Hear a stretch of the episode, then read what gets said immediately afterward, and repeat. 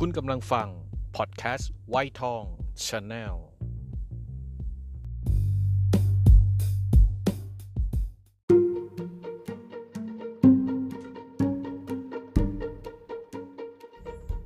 เกิดมาบน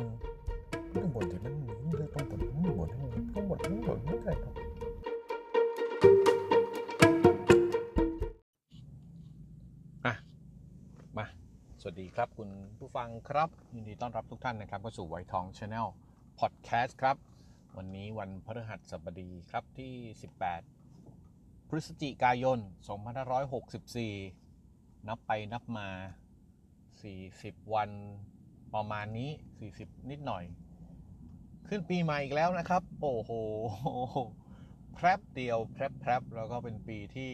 จะว่าช้าก็ช้านะจะว่าเร็วก็เร็วมีสถานการณ์โควิดมาค่อนปีไปเลยทีเดียวอะไม่เป็นไรครับ ก็เดี๋ยวก็ชิน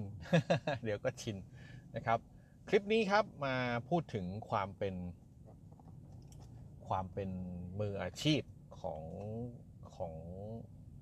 บริษัททำหนังกันดีกว่านะครับอะอะไรติดในรถเนี่ยนะครับอ่า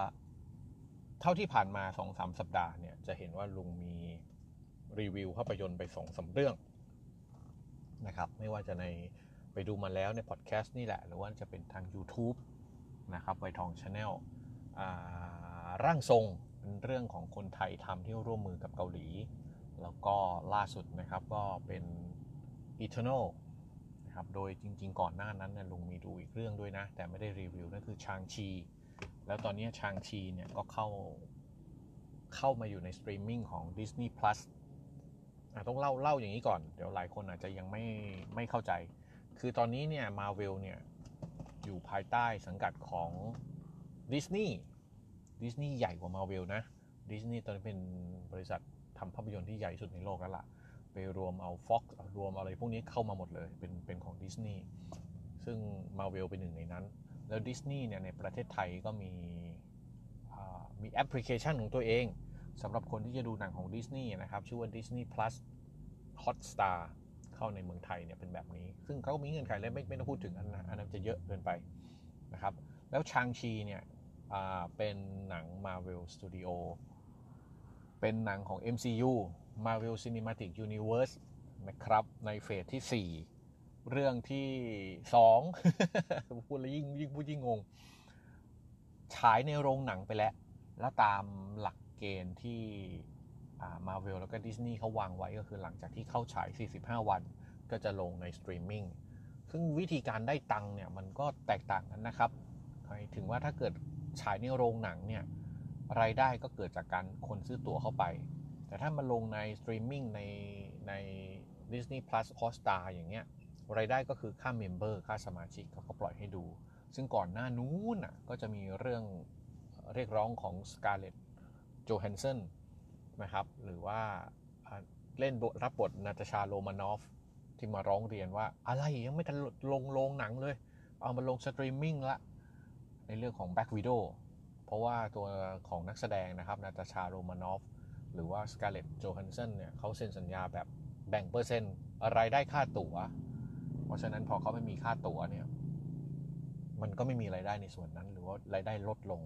เอ๊ะ ตั้งใจจะพูดอะไรแต่ต้นเนี่ย อ๋อ จะตั้งใจจะพูดถึงเรื่องความเป็นมืออาชีพของบริษัททำหนังนะครับ อ่า ก็เลยเริ่มต้นที่ร่างทรง แล้วก็มาลามปามมาถึงมาเวล ซึ่งสองเรื่องนี้ส่วนตัวลุงพอคือดู production ดูผลผลผลิตของเขาแล้วเนี่ย อันนี้แน่นอนที่สุดเลยคือพึงพอใจ ภาพยนตร์เรื่องร่างทรงหรือว่า The Medium นะครับเป็นชื่อภาษาอังกฤษที่ไปฉายที่เกาหลี แล้วก็อุ้ยตอนนี้ฉายหลายประเทศนะสิงคโปร์ฮ่องกงอะไรไปหมดนะครับ ซึ่งซึ่งเป็นการร่วมทุน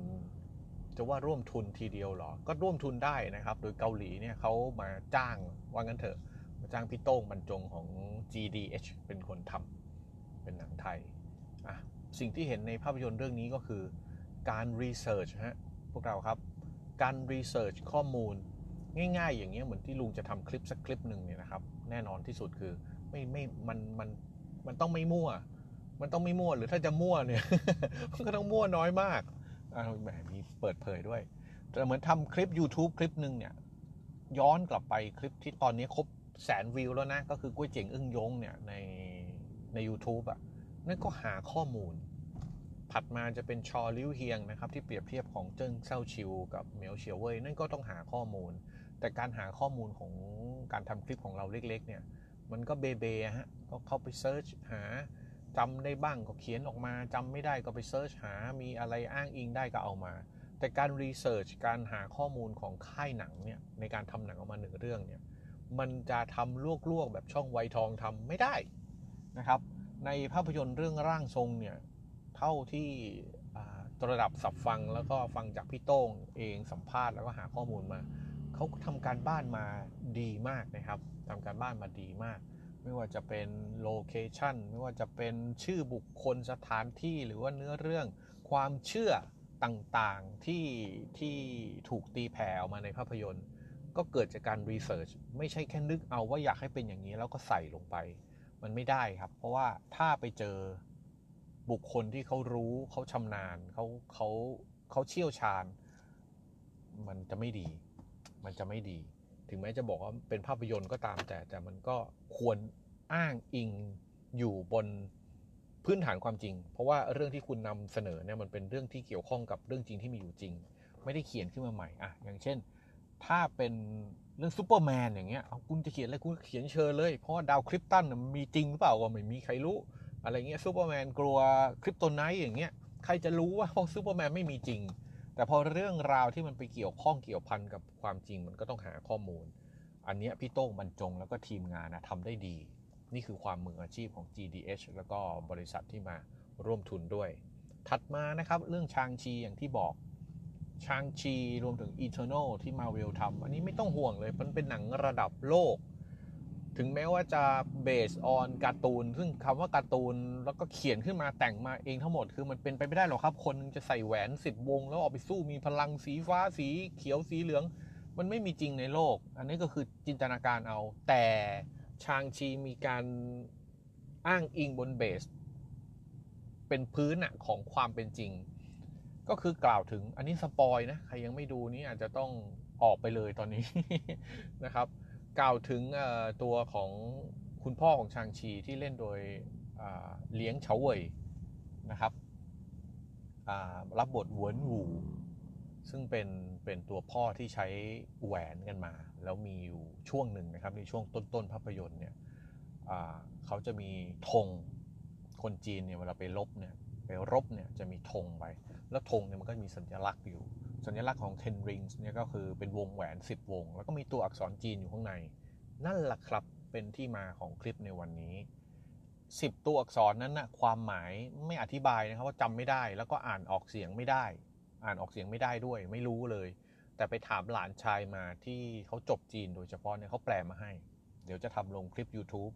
นะครับแบบชัดๆเลย แล้วก็เชื่อว่าไม่มีใครในประเทศไทยทำได้ลึกขนาดนี้แน่นอน เพราะว่า ไอ้ตลาดคนนี้มันลึกจริง ๆ มันลึกขนาดที่โอ้โหก็อธิบายลุงหมูมาอย่างนี้ว่า ตัวอักษรที่เห็นในรุ่นของหวนหวูนะครับ ที่เป็นพื้นสีดำเนี่ย เป็นอักษรจ้วงนะมฮะจ้วง ก็คือในราชวงศ์จินน่ะจินหรือฉินน่ะจินซีฮ่องเต้ประมาณนู้นน่ะเอาว่าก่อนศาสนาคริสต์เกิดอยู่เป็นร้อยปีทีเดียวนะครับ เพราะฉะนั้น ตอนนี้ประเมินคร่าวๆได้ว่าเวินวูหรือว่าเจ้าของคนที่ใช้ Ten Rings ในคุณรุ่นพ่อเนี่ย น่าจะมีอายุไม่ต่ำกว่า 2,000 ปี ซึ่งในเรื่องก็พูดแค่พันพันพันอะใช้คำว่าหลักพันอะแต่ไม่ได้ระบุแน่ชัด แต่ถ้าอ้างอิงจากตัวอักษรที่ปรากฏนะครับ เป็นไปได้ว่าจะมีอายุสูงถึง 2,200 ปี อันนี้คือสิ่งที่ต้องชมมาเวลว่า เฮ้ยไม่ได้มั่ว ไม่ได้มั่วนะครับ ตัวอักษรมาเนี่ย น่าจะมีคนที่เป็น expert ด้านภาษาภาษาศาสตร์เนี่ยให้ให้เป็น backup อยู่นะให้ข้อมูลอยู่ แล้วก็ตัวอักษรทุกอย่างถูกต้อง ถัดมาจะเห็นสัญลักษณ์ของ Ten Rings อีกเวอร์ชันหนึ่งในตอนend credit นะครับหลังจากที่ตอนจบแล้วนะครับ เครดิตสุดท้ายที่ เสี่ยหลิงนะครับลูกสาวของเหวินอู่เนี่ยขึ้นมาเป็นเจ้าสำนัก Ten Rings แทน จะพบว่าโลโก้วงแหวนทั้ง 10 วงถูกเปลี่ยนไป เปลี่ยนอย่างไรครับ ตัวหนังสือนะเดิมเลยความหมายเดิมในตำแหน่งเดิมความหมายเหมือนเดิมไม่ได้เปลี่ยนแต่ว่าวิธีการเขียนภาษาจีนเปลี่ยนไปจากอักษรจีนโบราณเป็นอักษรจีนสมัยใหม่ หรือที่เรียกว่าตัวย่อนะครับจำชื่อไม่ได้ละเจ้าหลานชายบอกชื่อมาเหมือนกันจำชื่อไม่ได้ เป็นตัวย่อไม่ใช่ตัวเต็ม แต่แปลความหมายได้เหมือนเดิมไม่ได้ผิดเพี้ยนไป แล้วก็มีตรงกลางโลโก้ที่มันจากดาบเปลี่ยนเป็นกระโหลกหรือเป็นอะไรสักอย่างที่เปลี่ยนไป นั่นคือทั้งหมดทั้งมวลที่ลุงหมูพูดมาเนี่ยนี่คือความมืออาชีพของ Marvel ในการทำหนังมาก ๆนะครับ เพราะว่าอย่างที่บอกคือเรื่องละเอียดอ่อนแบบนี้เราเป็นคนกลางคนคนไทย ฝรั่งยิ่งหนักเข้าไปใหญ่เลย เชื่อว่าถ้าไม่มีพื้นภาษาจีนเนี่ยดูภาษาจีนยังไงก็เหมือนกันนะครับ จะดูตัวไหนมันก็ใกล้เคียงกันครับ แต่คนจีนที่รู้ภาษาจีนแบบน่าจะลึกๆด้วยนะเขาจะเคลียร์แล้วก็เขาจะเข้าใจเลยว่าเนี่ยคือความใส่ใจของของมาเวลว่าเฮ้ยไหนๆจะทำก็ไม่ใช่มั่วๆไม่ใช่เอาตัวอักษรที่แปลว่าเป็ดแปลว่าไก่มาใส่ไม่ใช่เอออันนี้ชื่นชมเพราะหลังจากรู้เรื่องราวนี้แล้วก็โอ้โหเฮ้ย ละเอียดทุกเม็ดจริง ๆ ละเอียดทุกเม็ด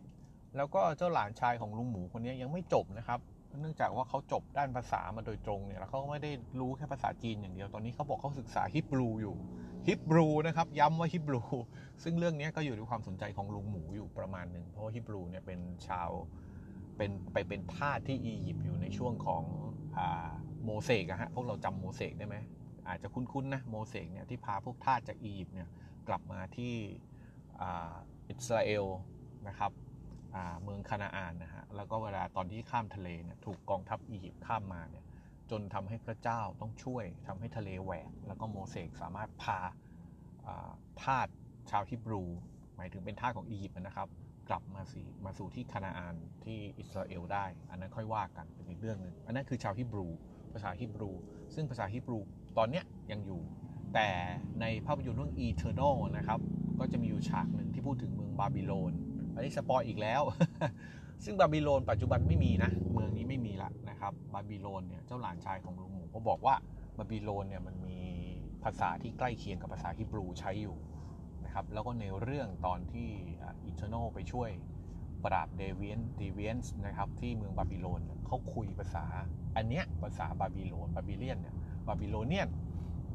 อกเอ้ย อันนี้ก็คือความใส่ใจจริง ๆ ของมาเวลในความเป็นมืออาชีพว่าไม่ได้ลวกๆจริงๆก็ไม่มีใครรู้หรอกคุณจะพูดภาษาอะไรก็ได้ แต่ว่าใส่กันมาขนาดนี้นี่ความตั้งใจนะครับ ก็พูดมาทั้งหมดเนี่ย มันก็สะท้อนกลับมานะ ว่านี่คือไม่แปลกครับ ไม่แปลกว่าทำไมผลงานของเขาแต่ละชิ้นเนี่ยได้รับความนิยม ดูไปดูหนึ่งในสิบหนังที่ทำเงินสูงสุดตลอดการของโลกนะครับ เป็นหนังของมาเวลซัดไปเกินครึ่งนะฮะหกเรื่องหรือเจ็ดเรื่องนี่แหละครับ ที่มีแทรกเข้ามาได้ก็จะมีไททานิกมีอวตารที่เหลือก็น่าจะเป็นมาเวลล้วนๆเลยครับ ก็ไม่แปลกที่ที่จะเกิดอย่างนี้เพราะว่าทำการทำงานเป็นมืออาชีพ แล้วก็ตั้งใจทำเก็บทุกรายรายละเอียดไม่ทิ้ง ถึงแม้ว่ามันไม่ใช่สาระ ไม่ใช่เมนของเรื่องก็ตาม แต่มันทำให้เรื่องมันสนุก แล้วก็เต็มไปด้วยความแน่นด้วยรายละเอียด อยากให้คนไทยเป็นแบบนี้ ส่วนตัวเองก็อยากเป็นแบบนี้นะครับ ไม่อยากไม่อยากที่จะทำอะไรที่มันลุยลุยลุยชุยชุยออกมา แต่ในบางครั้งก็มีบ้าง เนื่องจากเนื่องจากเวลานะครับ ก็ทั้งนี้ทั้งนั้นก็ทำคลิปนี้อาจจะไม่มีใครฟังนะครับ แต่ว่าบอกตัวเองครับว่า อืม ถ้าเป็นไปได้นะ ก็อย่าช่วย แล้วก็ตั้งใจทำทุกรายละเอียด มันต้องมีคนเห็นสินะ เหมือนที่เราสองน้าหลานเห็นสิ่งที่มาเวลได้ทำแล้วก็พี่โต้งมันจงได้ทำอันนี้คือรายละเอียดอชอบชอบชอบชอบฝากนะครับทำงานแบบมืออาชีพยังไงก็ได้ผลลัพธ์ที่ดีแน่นอน ใครที่ยังไม่กดติดตาม Facebook ไวทองชาแนลนะครับ ก็ ตอนนี้เข้มข้นมาก พี่โจอัพบ่อยมากนะครับ ไม่รู้ว่างหรือยังไงนะครับ ส่วนช่อง YouTube มีโอกาสก็ไปดูสะกดเหมือนกันหมดเลย W A I T H O N G แล้วก็ Channel ฝากติดตามด้วยนะครับ วันนี้ใช้เวลาเยอะละ 10 กว่านาที ไปก่อนนะครับ ขอบคุณครับ สวัสดีครับ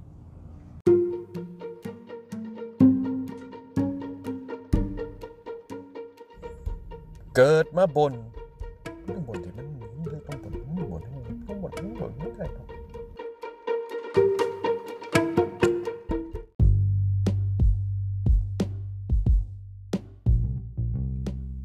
กำลังฟัง พอดแคสต์ไวท์ทองชาแนล